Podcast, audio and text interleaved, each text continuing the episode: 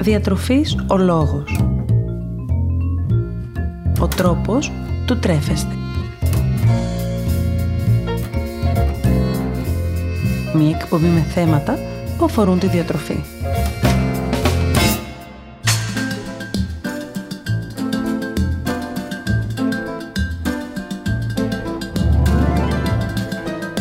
Καλησπέρα σας. Είμαι η Μαριάννα Μανώλη, διαιτολόγος διατροφολόγος και το θέμα που θα αναλύσουμε σήμερα μας αφορά όλους. Θα ήθελα λοιπόν να μιλήσουμε για το νερό, αλλά και για τη σωστή ενυδάτωση του οργανισμού.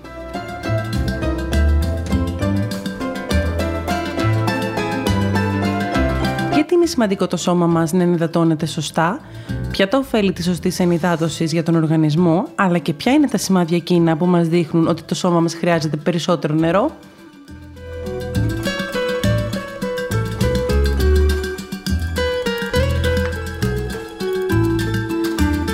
Το νερό αποτελεί για τον οργανισμό σημαντικό στοιχείο απαραίτητης πρόσληψης, αφού πρόκειται για το συστατικό εκείνο, το οποίο βρίσκεται σε μεγαλύτερη αυθονία στο ανθρώπινο σώμα, φτάνοντα σε περιεκτικότητα περίπου το 60% του σωματικού μας βάρους.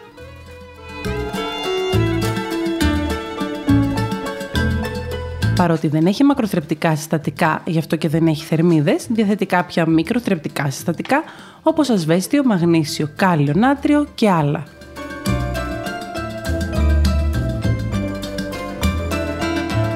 Γιατί είναι απαραίτητο να πίνω νερό; Η απάντηση είναι απλή. Δεν είναι τυχαίο που όλοι οι διαιτολόγοι λέμε μην ξεχνάς να πίνεις το νερό σου. Το νερό προσφέρει στον οργανισμό μία σειρά από ευεργετικά ωφέλη, τόσο εσωτερικά όσο και εξωτερικά, κάτι που το καθιστά το πιο ιδανικό ρόφημα για τον άνθρωπο.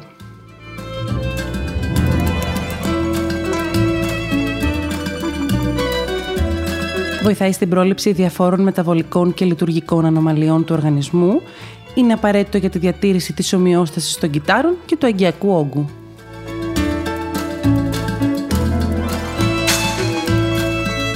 Αποτελεί το μέσο εκείνο μέσω του οποίου τα διάφορα θρεπτικά συστατικά μετακινούνται μέσα στον οργανισμό, αποτελεί όμως και το μέσο εκείνο διαμέσου του οποίου αποβάλλονται από τον οργανισμό όλες οι περιττές ουσίες.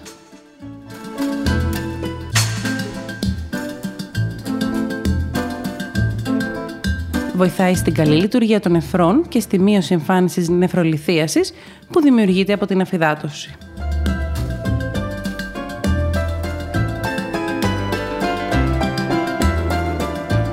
Μεταφέρει το οξυγόνο μέσα στο σώμα, αφού το αίμα αποτελείται κατά 90% από νερό.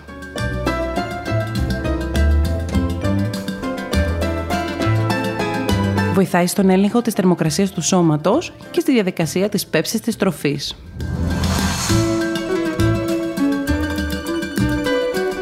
Ενισχύει τις αρθρώσεις αφού βασικό συστατικό των χόνδρων σε ποσοστό περίπου 80% είναι το νερό. Ενισχύει την ελαστικότητα και την καλή υγεία του δέρματος, ενώ παράλληλα βοηθάει στην καλή αρτηριακή πίεση.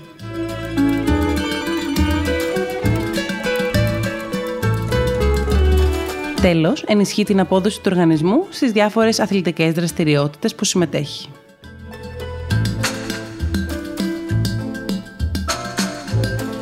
Όσον αφορά τη σύσταση του σώματός μας, τα άτομα που έχουν αυξημένο λιπόδι ιστό έχουν μικρότερη ενυδάτωση από τα άτομα με πιο αυξημένο μυϊκό ιστό.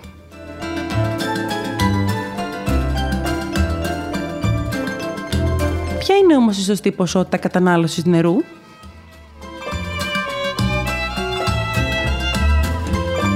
Η απαραίτητη πρόσληψη νερού οδήγησε στον ορισμό συγκεκριμένων τιμών κατανάλωσής του σύμφωνα με τις τιμές αναφοράς δυτικής πρόσληψης.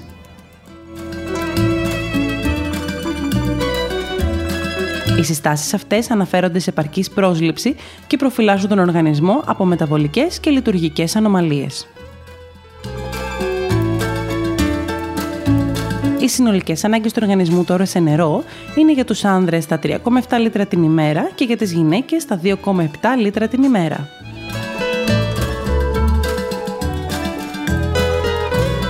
Προσοχή όμως, γιατί όταν μιλάμε για ανάγκες σε νερό, δεν μιλάμε για αποκλειστική κατανάλωση πόσιμου νερού, αλλά ενός συνολικού ποσοστού πρόσληψης υγρών μέσα στην ημέρα.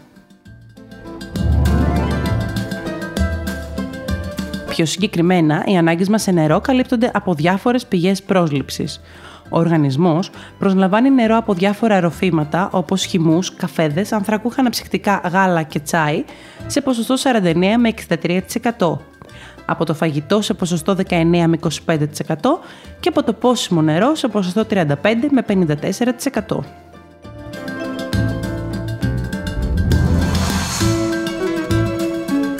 Η πρόσληψη τώρα του νερού επηρεάζεται τόσο από την ηλικία όσο και από το περιβάλλον και τη φυσική δραστηριότητα.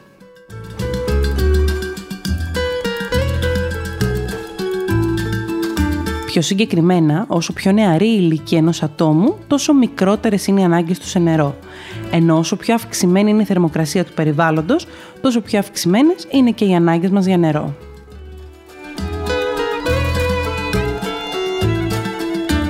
Παράλληλα, η φυσική δραστηριότητα αυξάνει την έκρηση υδρότα και άρα τις ανάγκες του οργανισμού για ενυδάτωση.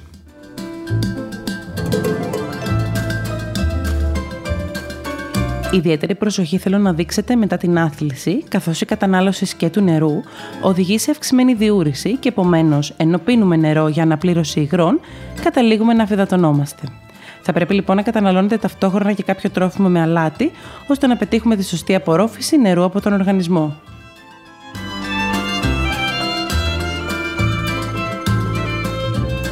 Νερό και δίαιτα. Ένα κεφάλαιο που αφορά πολλούς από εσάς και επομένως είναι σημαντικό να γνωρίζουμε ποια είναι η αξία του νερού στην προσπάθεια απώλειας του επιπλέον βάρους.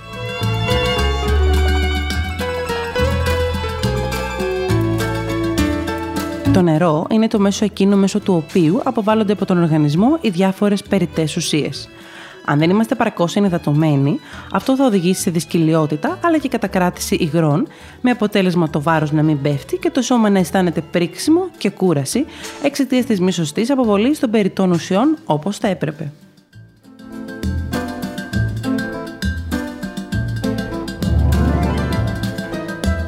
Επιπλέον, αν ο οργανισμός δεν έχει επαρκή ποσότητα νερού, τότε υπάρχει πιθανότητα να μην μπορεί να μεταβολήσει σωστά τα μακροθρεπτικά συστατικά και πιο συγκεκριμένα το λίπος, αφού σε ένα από τα πρώτα στάδια της διαδικασίας του μεταβολισμού του λίπους είναι απαραίτητη η παρουσία νερού.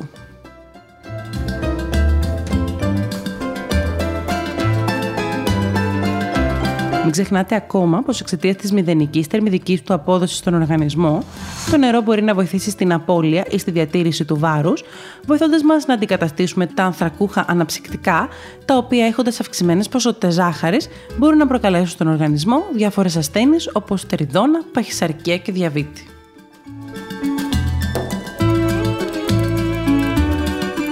Παράλληλα, υπάρχουν κάποιες μελέτες που δείχνουν πως η κατανάλωση μισού λίτρου νερού πριν από τα κυρίως γεύματα μας οδηγεί σε απώλεια του βάρους.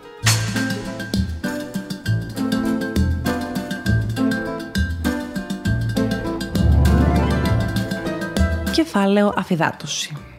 Ουσιαστικά, όταν μιλάμε για αφυδάτωση, μιλάμε για τη μη επαρκή ποσότητα νερού στο σώμα μας, σε τέτοιο βαθμό όμως που αυτή να μπορεί να προκαλέσει διάφορες μεταβολικές διαταραχές.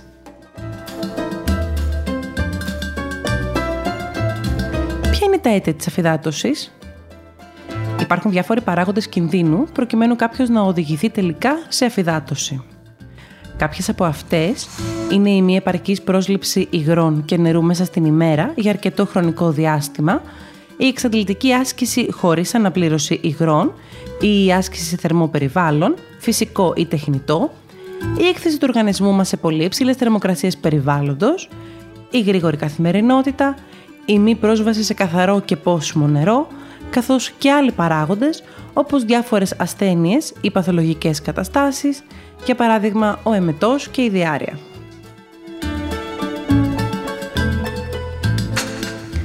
Η αφυδάτωση ενισχύεται με το αλκοόλ και το κάπνισμα.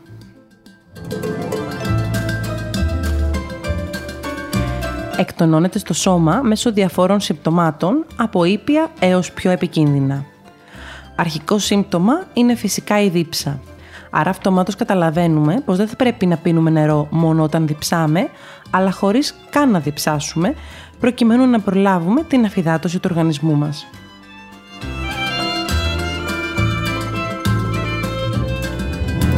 Έπειτα, ένας ακόμα δείκτης αφυδάτωσης είναι τα ούρα. Από την ποσότητα μέχρι το χρώμα και την οσμή, τα ούρα μπορούν να μας δείξουν εάν το σώμα μας έχει ανάγκη για επιπλέον νερό ή όχι.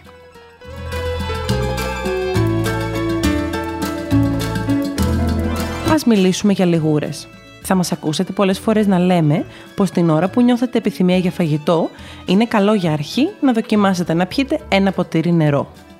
Αυτό συμβαίνει γιατί πολλές φορές, εξαιτίας της αφυδάτωσης, το σώμα μας δεν μεταφράζει σωστά τα μηνύματα, με αποτέλεσμα εμείς να νομίζουμε ότι έχουμε επιθυμία για φαγητό, ιδίως γλυκές τροφές, ενώ στην πραγματικότητα απλώς διψάμε.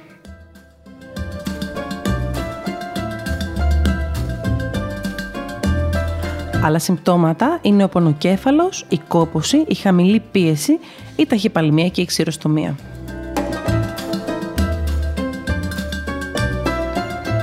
Πιο σοβαρά τώρα είναι συμπτώματα όπως η διαταραχή της νοητικής λειτουργίας, η λιποθυμία, ο πυρετός και το αίσθημα ρίγους, ενώ σε ακραίες καταστάσεις αφυδάτωσης δυστυχώς μπορεί κάποιος να οδηγηθεί μέχρι και στο θάνατο.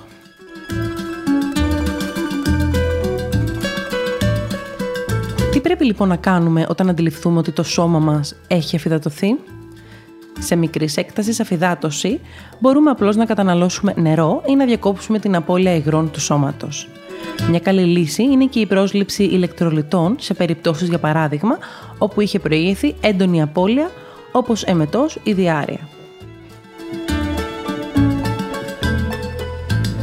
Αν η αφυδάτωση είναι σε μεγάλο βαθμό, τότε πρέπει να απευθυνθούμε σε κάποιο νοσοκομείο προκειμένου να λάβουμε την απαραίτητη αγωγή για θεραπεία της αφυδάτωσης.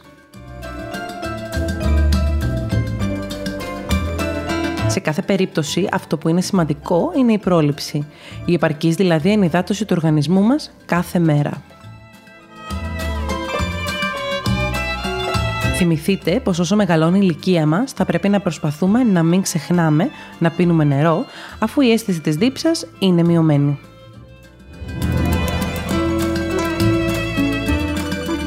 Κεφάλαιο υπεριδάτωση.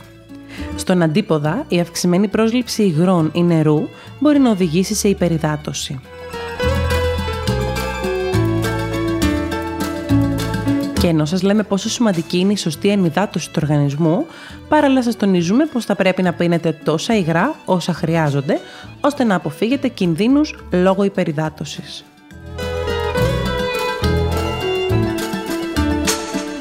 Σε ποιες περιπτώσεις παρατηρείται πιθανότητα υπεριδάτωσης του οργανισμού; Σε περιπτώσεις όπου καταναλώνουμε μεγάλες ποσότητες υγρών χωρίς να το αντιληφθούμε ή ακόμα και σε διάφορους διαγωνισμούς ή αθλητικές δραστηριότητες.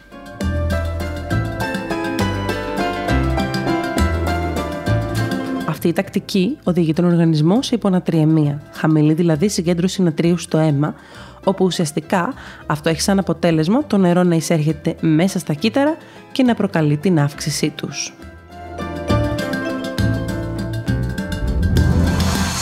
Η υπονατριεμία εκδηλώνεται στο σώμα με διάφορα συμπτώματα όπως ναυτία, έντονους πονοκεφάλους και ζάλι, αλλά και μυϊκή αδυναμία. Σε ορισμένες περιπτώσεις δε μπορεί να απειλήσει μέχρι και τη ζωή.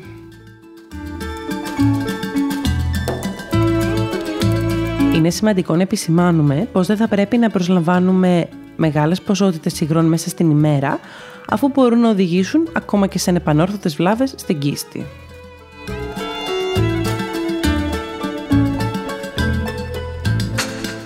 Επιπλέον, κάτι που πολλοί κόσμος δεν γνωρίζει είναι πως εκτός από την ποσότητα, αυτό που είναι πολύ σημαντικό είναι και η χρονική διάρκεια κατανάλωσης υγρών. Δεν θα πρέπει λοιπόν η κατανάλωση να υπερβαίνει τα 700 ml με ένα λίτρο την ώρα.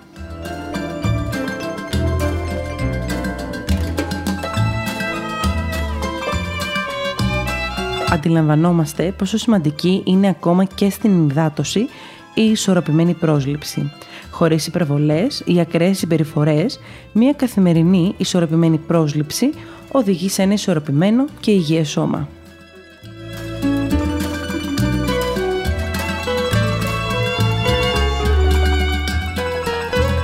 Θέλω να θυμάστε πως αν πάσχετε από κάποιο νόσημα, θα πρέπει να ακολουθείτε τις συστάσεις που αφορούν ταυτόχρονα και την πάθησή σας.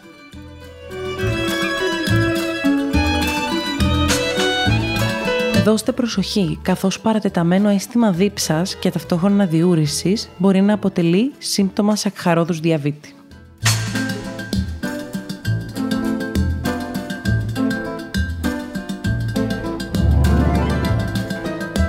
Η συμβουλή μου για εσάς είναι να βάλετε το νερό στην καθημερινότητά σας.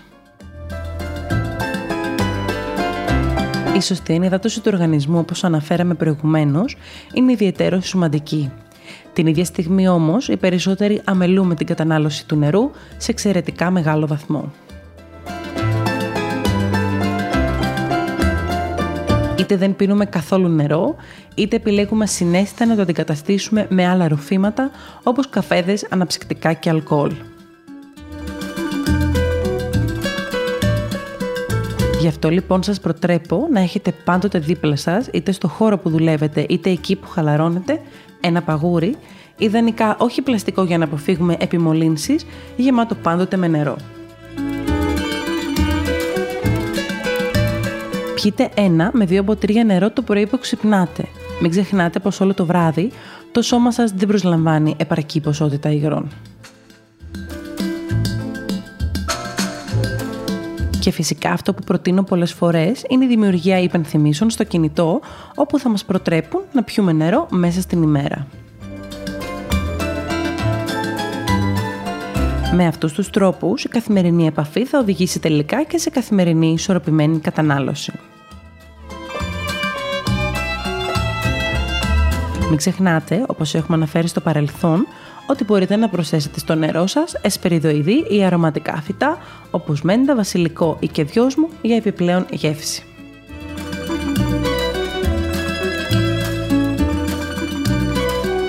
Σήμερα μιλάμε για το ταχίνι, ένα τρόφιμο σύμμαχο στην ισορροπημένη διατροφή, ειδικά τις περιόδους νηστείας.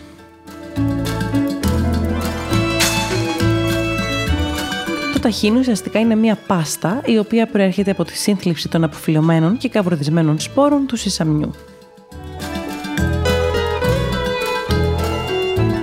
Έχει υψηλή καρδιοπροστατευτική δράση χάρη στα μονοακόρεστα και πολυακόρεστα λιπαρά οξέα, ενώ παράλληλα βοηθάει στη μείωση της κακής χολεστερόλη και αν συνδυαστεί με ξύρου καρπούς ή δημητριακά, μπορεί να αποδώσει στον οργανισμό πρωτενε υψηλής βιολογικής αξίας.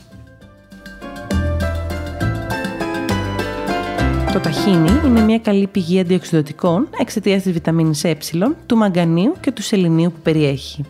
Είναι πλούσιο σε βιταμίνες του συμπλέγματος Β και μέταλλα όπως σίδηρο, κάλιο, ψευδάργυρο, φόσφορο, μαγνήσιο και χαλκό.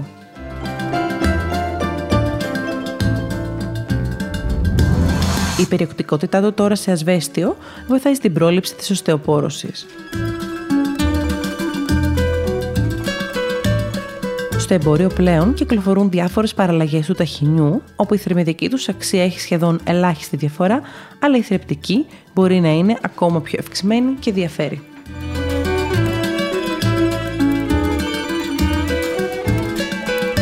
Καταναλώστε ταχύνη στο πρωινό μαζί με κάποιο φρούτο ή μέλι, αλλά και σαν εναλλακτική σως στα σάντουιτς ή στη σαλάτα σας ή ακόμα και σαν συστατικό σε διάφορα θρεπτικά σμούθις ή φτιάξτε με αυτό διάφορες συνταγές όπως χούμους.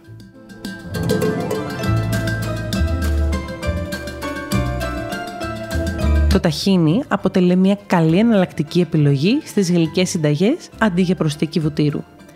Για όλες εσάς που νηστεύετε ή ακολουθείτε κάποια χορτοφαγική διατροφή, το ταχίνι είναι ιδανική επιλογή.